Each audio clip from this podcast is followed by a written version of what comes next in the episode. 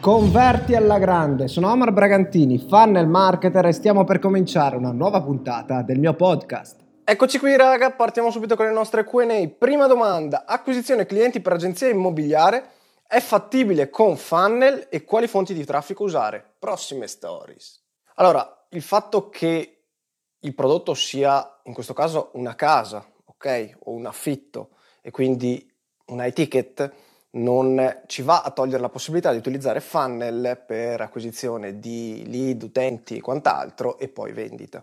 Ok? Il discorso è di come impostare bene la strategia di funnel, ok? Dopo aver analizzato ovviamente target, obiettivi e la tipologia di comunicazione.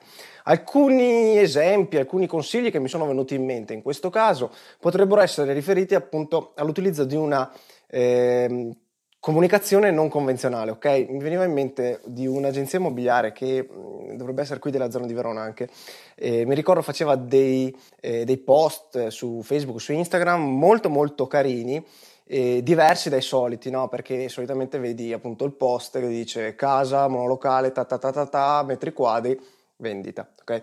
Invece avevano creato una sorta di antropomorfizzazione, sì, ce l'ho fatta, del me lo sono preparato da un bel pezzo questo termine, del, della casa, dell'edificio, della struttura e renderla quindi una persona. Vediamo un esempio. Per esempio, per creare comunicazione su un appartamento che avevano in vendita degli anni 60, quindi abbastanza vecchio, ok? Avevano creato questa tipologia di comunicazione sui loro social. L'avevano personificato, ok? Ad una vecchietta, ad una signora che eh, aveva bisogno magari di un aiuto, ok? Quindi raccontava questo appartamento, si raccontava come una vecchietta che aveva bisogno di compagnia, di un aiuto, quindi mettendo in chiaro la, la similitudine tra l'aiuto e la piccola ristrutturazione che c'era da fare su questo appartamento e e, ehm, e, quindi che però era stata, aveva visto le guerre, aveva visto tutte queste cose qua, era resistente, una struttura forte, con, solida e quant'altro, ok? Quindi avevano creato questa comunicazione non convenzionale su un qualcosa che solitamente è abbastanza noioso, no? Ok? E, e questa cosa secondo me funzionava, funziona molto, nel senso creare una sorta di comunicazione non convenzionale, una comunicazione diversa dal solito su qualcosa che solitamente è abbastanza noioso, cosa che può essere fatto ad esempio per un assicuratore, può essere fatto appunto per un agente immobiliare o per un qualsiasi altra tipologia di consulente, ok? Un altro esempio super che mi è venuto in mente, che però questo non ho visto neanche ancora applicato da nessuno, è creare una sorta di configuratore della tua casa ideale, ok? Tramite il bot quindi fare acquisizione della lead e creare il configuratore o comunque il trova la tua casa ideale e in base al, a un sondaggio appunto che vai a creare con le varie flow, con le varie sequenze del bot, vai a proporgli il, mh, la struttura che fa per l'esigenza appunto dell'utente. Questo è fighissimo anche questa cosa qua. E canali di traffico, quindi in questo caso eh, dove c'è il pubblico, il pubblico è presente anche su Instagram, su Facebook, quindi non dobbiamo eh, pensare di dover lavorare in maniera diversa perché questo settore è particolare, è difficile prendere delle decisioni online e, e um, è un high ticket, le case costano, una, gente, una persona non comprerà mai, non si sa però, una casa. Prossima domanda, un parere sul caso Unicredit. Come sapete Unicredit ha deciso che dal 1 giugno non si troverà più sui social Facebook, Instagram e Messenger. Prossime stories vediamo un paio di mie opinioni. Allora, come specificato anche da molti altri professionisti, il discorso non sembrerebbe riguardare solamente la questione della privacy, ok? Ma sembrerebbe riguardare un altro un'altra questione di eh, Facebook, il fatto che Facebook abbia intenzione di aprire una sorta di nuovo metodo di pagamento, quindi una sorta di prodotto finanziario che questa cosa appunto non è piaciuta probabilmente a Unicredit. Okay? La mia visione è che essendoci comunque gli utenti su queste piattaforme, gli utenti che possono essere sia correntisti, quindi clienti, sia potenziali, ma parliamo semplicemente anche del livello dei correntisti, ok? Quindi di coloro che sono già clienti, ovviamente eliminare la propria presenza su due canali, tre canali, Facebook, Messenger e Instagram, dove però le persone, i correntisti sono presenti e comunque possono creare mh, gruppi, varie pagine, possono creare comunque una loro comunicazione, che sia positiva o negativa, nei confronti di Unicredit. E il fatto che Unicredit non possa più presidiare questi social, quindi Facebook e Instagram, non gli dà più il controllo su eventuali anche fake news o anche critiche pesanti, non gli dà la possibilità di gestire eh, eventuali eh, obiezioni, critiche, mh, mm, haters che gli vengono mossi, perché non è più presente su questi canali. Quindi questa secondo me è la cosa più, mh, mm, più difficile da gestire, appunto. Per non parlare ovviamente del fatto che abbandoni un campo di battaglia, anche comunque, dove sono presenti i tuoi competitor.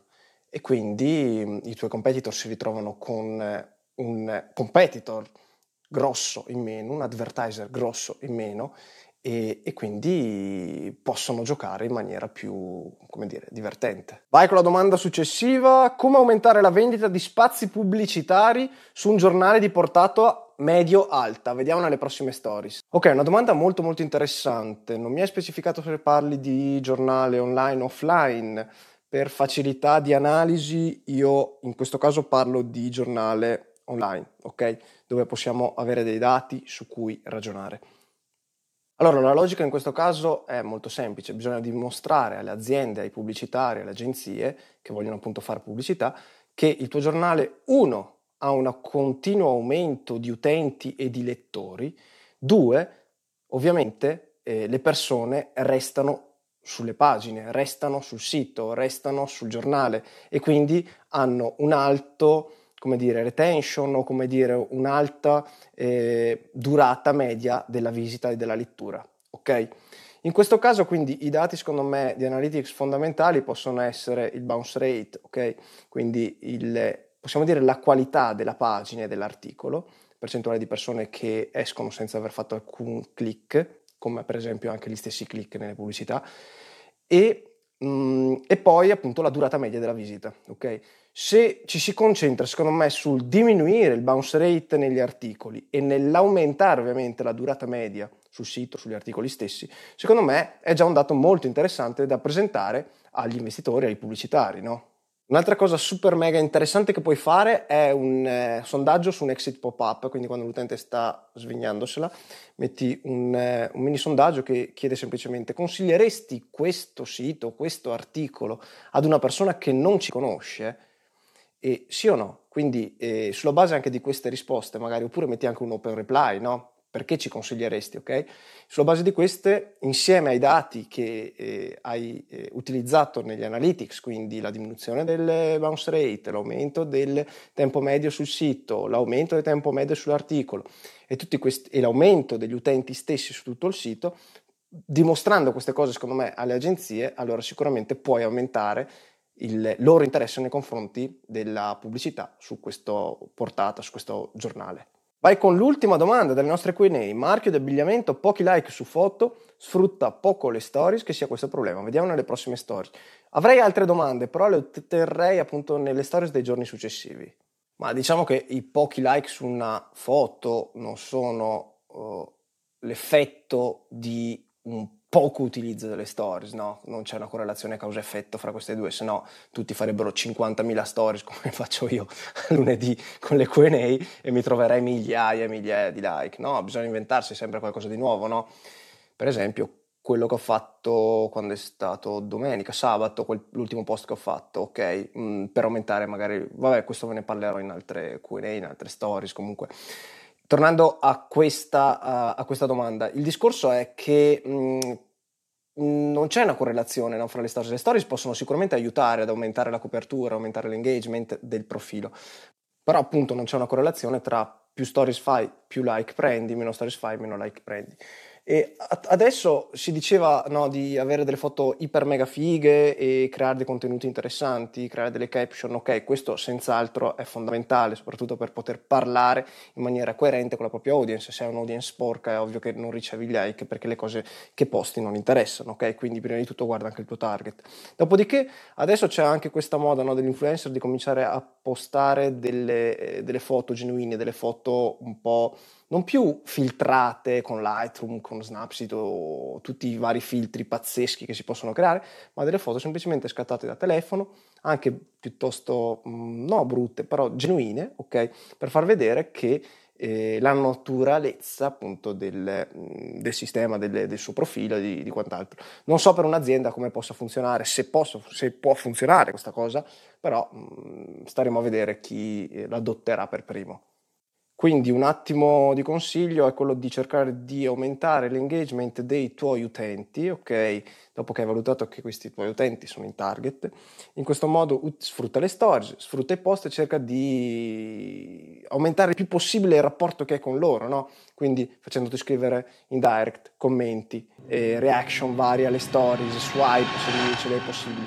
Cerca quindi di mantenere alto l'engagement e la copertura dei tuoi post.